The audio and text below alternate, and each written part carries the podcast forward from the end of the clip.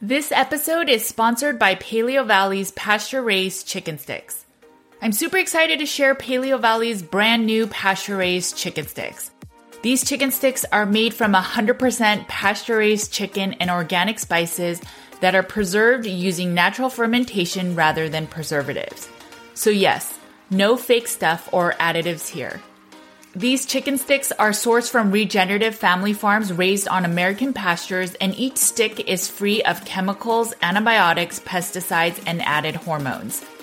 Paleovalley's chicken sticks are a perfect snack packed with 7 grams of protein and frankly, a great value without skimping on quality.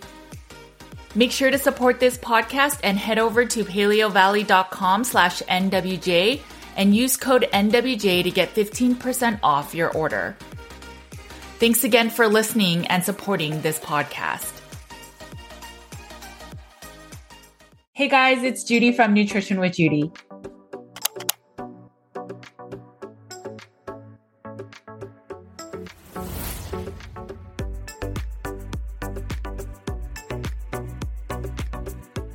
My name is Judy Cho, and I'm board certified in holistic nutrition. And I have a private practice where we focus on root cause healing, and that often starts with the carnivore cures all meat elimination diet. So today I wanted to just break down some of my blood work. Lately, I've been hearing people say, why don't all the long term carnivores, and I don't even know if I consider myself long term carnivore, but why don't a lot of the long term carnivores share their blood work? So I'm kind of a private person as much as I'm online, but I try to make my content more about my clientele, data, and research, and less about my N equals one. Now, I know my story is really powerful and how carnivore has healed me, and probably why I'm so passionate about sharing this diet. So in the last couple years, I have shared my blood work. I just share it with my newsletter because it's the people that are willing and wanting to sign up for my content and will probably not send me a lot of hate mail. But I just think that since other people are sharing, I will share my blood work with the community because I just think there's lately been a little bit of fear mongering, or maybe it's always been going on and I just have heard it now. But let's get right into my blood work. Okay, so as you can see, this blood work is from April of 2022. I was five years carnivore ish.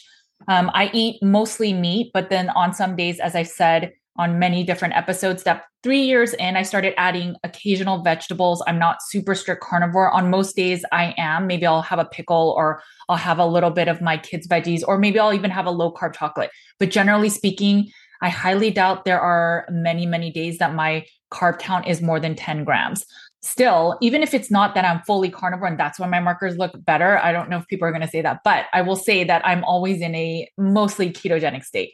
This is the blood work I shared in my newsletter, I guess over a year ago, and then we will look at our or my 2023 blood work. Okay, so this is the complete blood count. And essentially, this is looking at your overall health. This is very common on general blood work. It helps you to also see if you are possibly anemic if you're suffering from an infection or leukemia. So most of my markers are within range. Now, this is conventional care ranges. So there are some markers where they would say it might be a little out of functional range, but I'm not going to get into that nuance on a YouTube video or a podcast. So I'll just go through some of this. Your white blood counts here, your RBC, hemoglobin, hematocrit. So I don't really see much issues there. I wasn't sure what the RDW meant, but as I did a lot of research, it looks like being low is actually ideal. This is what I wrote in the email. This is the RDW marker mentioned earlier. I'm barely under LabCorp's reference range. Ideal maybe up to 13. You also don't want to be too low. So the RDW stands for red cell distribution width. And what you really want is that I guess the lower the number is, the more that your red cells are the same sizes. And ideally, you want the red blood cells to be all the same sizes. And so the greater the number, the difference in your widths of your red blood cells. A few functional medicine practitioners have told me that having a lower RDW, but not severely low, is a good sign of basically optimal health. And then here's my platelets. Here's some of my immune system. As we go to this next page, here's my glucose. I know for some people, they say that carnivores within 92 is pretty high. Well, my 2023 is even higher. But here's my BUN. This is the markers for your kidney function. EGFR looks good. I think I show the EGFR and the ranges in the next page. So we'll kind of go through that. Here's some of the minerals. Now, some of the minerals you have to remember is in your blood, and your blood are, will always try to find a homeostatic point. There's also intracellular, so within the cells that your blood is not getting measured. That's where sometimes the hair mineral test or there's even other cellular tests that you can take that will use your blood though, but that you can get more of a better measure of your minerals. So electrolytes aren't the best to just test with blood work. Albumin was a little high here. And when I looked into it, it was just it could be possibly dehydration. It kind of makes sense. And you also want to compare it to hemoglobin and hematocrit. And for me, both of those were within range. So I just probably want to make sure and drink enough water. And then we can always compare it to the results of this year. And I think it's within range this year. These next areas, this is the comprehensive metabolic panel. This specific area is testing the overall liver function and inflammation. I don't think these ranges for LabCorp ideal. Um, anytime your ALT or your AST is imbalanced or high, it's a sign that your liver is inflamed. So there are en- enzymes that are being released that show inflammation.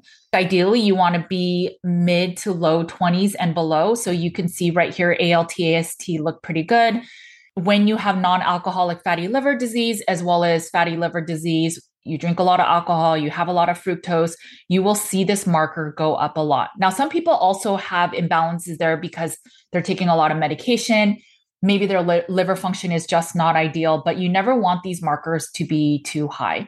And when I interviewed with Dr. Richard Johnson, he said that when they're already in their 40s, um, the markers in the range of the 40s, the ones right here, that's already a sign that your liver is having inflammation. Now, these markers can go down pretty quickly. I've seen that a lot with our clientele. This is my cholesterol. I think it looks pretty common for a carnivore. And so my LDL is high, my HDL's 60s and then my triglycerides are in the 73s. I don't like to see triglycerides above 99. I think that's where we think of the floating fat and it's just there's extra fat. So whether you're eating carbs and they're getting converted to fat in your bloodstream that can also become triglycerides that way or you're maybe consuming too much rendered fat in a carnivore diet and your body is not able to process it as quickly. Just the quick notes that I put in my newsletter, I prefer triglycerides under 85 but I also don't want to see it too low. So sometimes I see long term carnivores or one plus two plus year carnivores, and their triglycerides are in the 40s. And to me, it's a sign that they're likely under eating or they're not eating sufficient fat.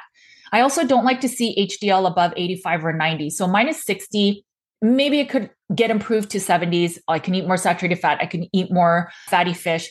But when you see it go too high, there are signs of inflammation, toxicity, oxidative stress, or even autoimmune balances when the HDL gets too high. Again, there's context. It's not that you just want your HDL to be super high. That's not always a true statement. And then LDL, I know that this is pretty normal for a carnivore, somebody that's on a ketogenic diet. I don't know if having LDL in the 600s is necessarily ideal. I know that you can fit this lean mass hyperresponder and if your HDLs maybe 60, your LDLs in the 200s, and your triglycerides are lower, maybe you do fit the LMHR and that's okay. But I think you should also look at all the other risks to then really discern is this marker with my CRP, with other markers, is it safe enough that I feel safe that my LDL is this range? So I don't think you should just go by one marker and then say, my risk for heart disease is greater or not. And then here, my A1C, I put it right here next to the glucose. I didn't actually test my insulin then. I think it's because I figured the C peptide is a better marker. And then the A1C is more about an average of three months. Now, as I said right here, there is nuance. So if you ate really clean the last five weeks, then your A1C will probably look better than it actually did in the last three months. Um, there's also false positives where maybe for carnivores, because this is actually measuring our hemoglobin. Well, these are red blood cells. So if you are healthier, there's a tendency for these red blood cells to live longer. So the estimate is that the average red blood cell will live about three months. And so we can gather how much sugar has accumulated over those three months. Well, if your red blood cells are healthier and they're living longer, then more will accumulate over time. In a carnivore world of things, as Dr. Ben Bikman, Dr. Paul Mason has said on my channel, maybe your A1C is going up a little bit because your red cells are living longer, and that may be okay. What matters more is how much your insulin is going up and down. So if your blood sugar is going really high and then insulin has to come and save the day, and then if that's not working, if cortisol has to come, then maybe this number is not good. But if it's just that my blood sugar is barely really moving, maybe it's moving 20 points up and down in terms of milligrams over deciliters. If that's all it's moving throughout the day, then it shows blood sugar stability. So it really depends on the context. What I can tell you for my own N equals one is I never wake up in the middle of the night. So that's a good sign that I'm probably not having hypoglycemic effects in the middle of the night. Cortisol is not having to come and rush and save my blood sugar levels and release more sugar. So I sleep through the night. My hormones in general are balanced. My menstruation for the all of the world to know is balanced and I, it's consistent. And I was able to nurse my son five years and I was carnivore the whole time. So, or the, or at least the last four years of his five year life. So, in my context, I think my A1C being 5.2 and my glucose being 92, like I'm not too worried about that. And for the C peptide, um, this marker also releases when insulin releases. So, insulin can be affected by so many different things throughout the day. So, it becomes really hard to track insulin. I think if you were to measure it throughout the day, you can get a really good read that way, but that's kind of hard to do. Where C peptide, it's a lot more consistent of a marker. I think Dr. Berry recommends under two is ideal. I'm not too worried about 1.8.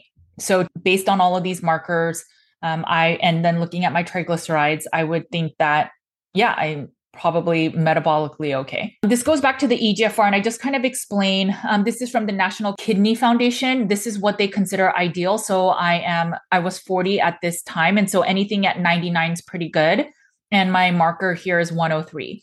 I'll just leave this up for a little bit so you can read it.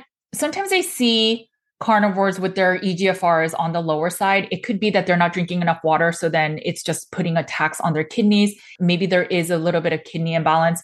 Yes, sometimes when you eat proteins, it can cause creatinine, but the BUN and the EGFR to become a little imbalanced. But again, it's that context that matters.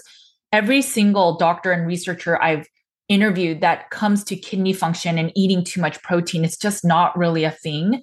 They talk about how some of the studies that said if you eat too much protein, it's damaging on the kidneys is very old science and that no real science today shows that if maybe you have chronic kidney disease stage four, then maybe you have to be mindful about the levels of protein you eat until you heal. But otherwise, for everyone else, it should probably not be an issue to eat the amounts, maybe two to three pounds a day of meat. It should not be an issue for you. Okay, so this is um, a lot of the thyroid markers. So I know this is like the big one that everyone's like, oh, if you eat carnivore long term, that your thyroid will get messed up. Here's a little bit of my information. So my TSH is 1.4.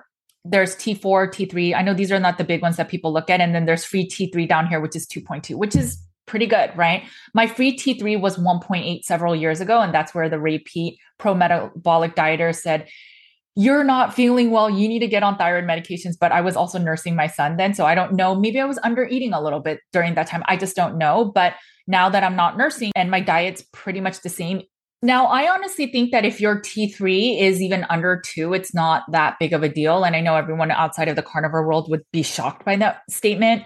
I will show you a study by Phinney and Volek, but they showed that when you are in a ketogenic state, your basically your thyroid function is a lot more sensitive so you may not need as much T3 being released for you to feel healthy. So always go by symptoms too. So if you're not feeling well and then you test your thyroid markers and they don't look good, then yeah, it's something you may want to consider. Maybe you're not eating sufficiently, maybe you're not eating enough fat, maybe you're not eating enough variety on a carnivore diet. So if you see this study here, I will share it in the show notes, but it's does your thyroid need dietary carbohydrates? So in this study, they basically talk about how on a low carb diet, your T3 can actually become more sensitive so that you may just need less T3 and you will still function well. So here's a sample. What if the lower T3 levels associated with the well formulated ketogenic diet are indicative of optimum T3 sensitivity and thus the true physiologic norm for humans? So I will give you this study, but it actually may just be a new norm, almost kind of like how carnivores we expect a new norm for triglycerides. The standard care's triglyceride markers is 150 and below is normal, but on a low carb diet, we kind of want it to be 100 and below. If you look at this study, they talk about how for a lot of these people that some people might misunderstand as you are hypothyroid, actually, you're probably not, and you're just following a really good diet. But again, go by your symptoms if you do feel low energy, it's not always the thyroid. I think there are always other reasons why people may have low energy. I know people always think it's the thyroid, it's the thyroid, but the thyroid is part of the endocrine system, which is all of your hormones, including cortisol. So you may want to look at lifestyle factors of what else is causing you stress in your life. It could also be environment, how busy you are, and um, having kids and having a busy, crazy job. So these are all things to think about. I'll just go through this really quickly. So here's all the different thyroid markers free T4 is at 1.38, reverse T3 is within range. Um, I test my thyroid antibodies just because so many of my clients end up having Hashimoto's and they never knew. So I don't show anything. Magnesium's within range. And then my CRP is low or is under one, which again goes with general inflammation. And then this is my vitamin D. Now I know a lot of you are going to say 32.7 is low. It gets lowered this year, but I'm totally fine with this marker. There is research where vitamin D, it's very nuanced, but maybe the markers that we are chasing isn't naturally the markers that we are supposed to be reaching. So I'm just going to leave it at that. I don't want to get super controversial in this episode. And then LDH is down here and it's 164. Okay, so this is my blood work in 2022. So let's do a comparison not much of my diet has changed. In 2023, when I did the blood work, we got really busy. Our practice was growing a lot. So I was sleeping a little bit off. And I don't know if that has any indicative nature with my blood work. It looks pretty much the same, to be wholly honest. I, it's just something that I need to keep aware of that if as I get busy, as we grow nutrition with Judy, we need to find that balance that I still take care of myself. Okay, so here's a comparison. So this is the blood work I just went over, and I went into nuance about all the different markers. And this one, I'm just going to kind of go through it quickly so, since now it's the same exact stuff. Okay, so this was taken April of 2023. So it's pretty much a year uh, separated. So it looks like the CBC looks pretty much the same. It's crazy that the RDW is the exact same number. Um, I don't see a big difference. You could take a quick look at it. My white blood cell count looks like it went up by a smidge. My RBC has gone down by a smidge, but generally speaking, it looks like everything is so similar. Hemoglobin is right around the same range as before. Last year it was 14.4. This year it's 14.7. Hematocrit last year it was 44.4. This year it's 44.3 and so on and so forth. I'm not going to read all the nuances because they're all relatively the same. Now, my glucose has gone up, and I just don't know was it an off day? Did I eat a lot of protein right before bed? So, protein takes a little bit longer to get through your blood system and just process. I honestly don't remember what I ate before this, as well as what I ate before the blood work in 2022. My BUN is relatively the same. Creatinine looks pretty similar. EGFR has gone down, but still, let's look at the range. So last year it was 103. And this year it's 96. And I'm still within range of my age. So around 99 is good. My BUN is 15 and last year it was 19. The one thing I did do differently this year was I just finished 75 hard when I did this blood work. And during the 75 hard challenge, you have to drink a gallon of water a day. Now, I don't recommend drinking a gallon a day, especially at my height and weight. I probably should drink half of that. But as part of the challenge, and I just wanted to do the challenge properly, but I have to drink one gallon. And I wonder if that hydrated me because I would also take electrolytes with it because I knew I was over consuming water. And I think my albumin is actually within range this time. Yeah. So last year it was 5.1, which could be a sign of dehydration. And then this year it's 4.6. My AST and ALT has gone up by a smidge. So in 2022, it was 18 for AST. This year it's 21. It's such a small differential. I'm not even worried about it. And then last year, my ALT was 16. And then this year, it's 21. Again, I'm not too worried about it. So that's liver function. It looks pretty much okay. But let's go to the thyroid markers again. Okay, so my TSH has gone up. I know for some people, above two is not ideal. So I blame this on my sleep. I was getting six ish hours, but I wasn't sleeping consistent time. So I just wonder if that had to do with the big jump from 1.4 last year and 2.2. So, mind you, it's not like I went from carnivore one year to two years. This is carnivore five years to six years. So, I honestly think there's no other real big difference. My T4, my thyroxine, it was 6.6, now it's 6.5. My T3 uptake was 30, now it's 30. Free thyroxine was 2.0, still 2.0. And then my free T3 last year was 2.2, and this year it's 2.4. Again, my thyroid antibodies are none. So no signs of Hashimoto's or Graves. Now, I had several clients say that they are super sensitive to milk. So I just wanted to do a test on myself. I ordered these lab works on my own, but right here you could see I just did a test on IgE. So this test IgE milk, uh, lactoglobulin, casein, cheese, cheddar, mold, and it shows that I'm not sensitive. And I probably eat dairy every single day. I thought because I'm Asian that I would have some type of lactose sensitivity, but it doesn't look like I do. Now, IgE tests aren't super accurate and obviously go by how you feel. And I have seen clients where this is actually imbalanced. My A1C in 2022 was 5.2. This year it's 5.3. So it's pretty consistent. Here's my free T4 at 1.46. And last year it was at 1.38. My reverse T3 16.3. Last year it was 14.4. And then my vitamin D is a little bit lower. I'm sure someone's going to say it's because I'm unhealthy, but so be it. I am very comfortable with my vitamin D being at this level. I do not supplement and I feel fine. My C reactive protein is less than one. I think one time I did my C reactive protein and it was 0.46. One thing I forgot to share for my 2022 results is my testosterone. So testosterone is 33.2 and then free testosterone is two. I think that is very much in range for a female. And then my DHEA was low or lower at 118. Some of the optimal range functional practitioners say that you should be at 350 and I'm at 200. I'm kind of comfortable with that. I am 41. So I don't necessarily want to supplement. My thyroid markers are normal. They are within range and I am eating a ketogenic carnivore diet, ketogenic for 7 years and carnivore for 6 plus.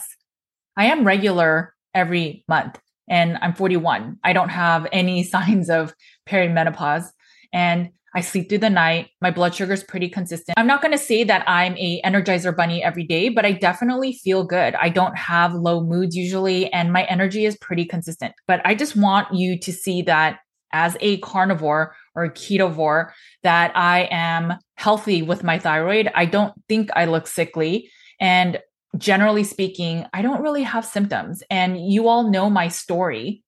And I just don't struggle with the same things. I know there's so many people sharing their blood work, and I kind of don't like doing this because it's one, it's kind of private information, but if it helps you at all, great. Over time, as my carnivore patients or clients aren't moving the needle enough with their thyroid markers, it's usually not the diet. I know that so many people want to think it's just the carbohydrates or not. But if it was that simple, people on a paleo diet would be healing because they don't eat the bad carbs in a sense. I think a lot of times it could be environment, it could be stressors, it could be lots of other things that we are not even considering. If truly we needed carbs, why does my blood work look okay when I am five to six years carnivore? I am not an anomaly. So if this is the case for me, then it could be the case for other people as well. I don't ever undereat, especially because I suffer from an eating disorder. I never try to skimp on calories. I hope that this really helps you to figure out maybe I need to tweak things a little bit more or dig a little bit deeper. But it's usually not the diet or a need for carbs or no carbs or fruit or honey or reducing SHBG or something else. I mean, you could have low testosterone as a male because your DHEA is getting wonky. All right, guys, make sure to eat a lot of meat. Take care of your bodies because it is the only place you have to live. I will talk to you later. Bye, guys.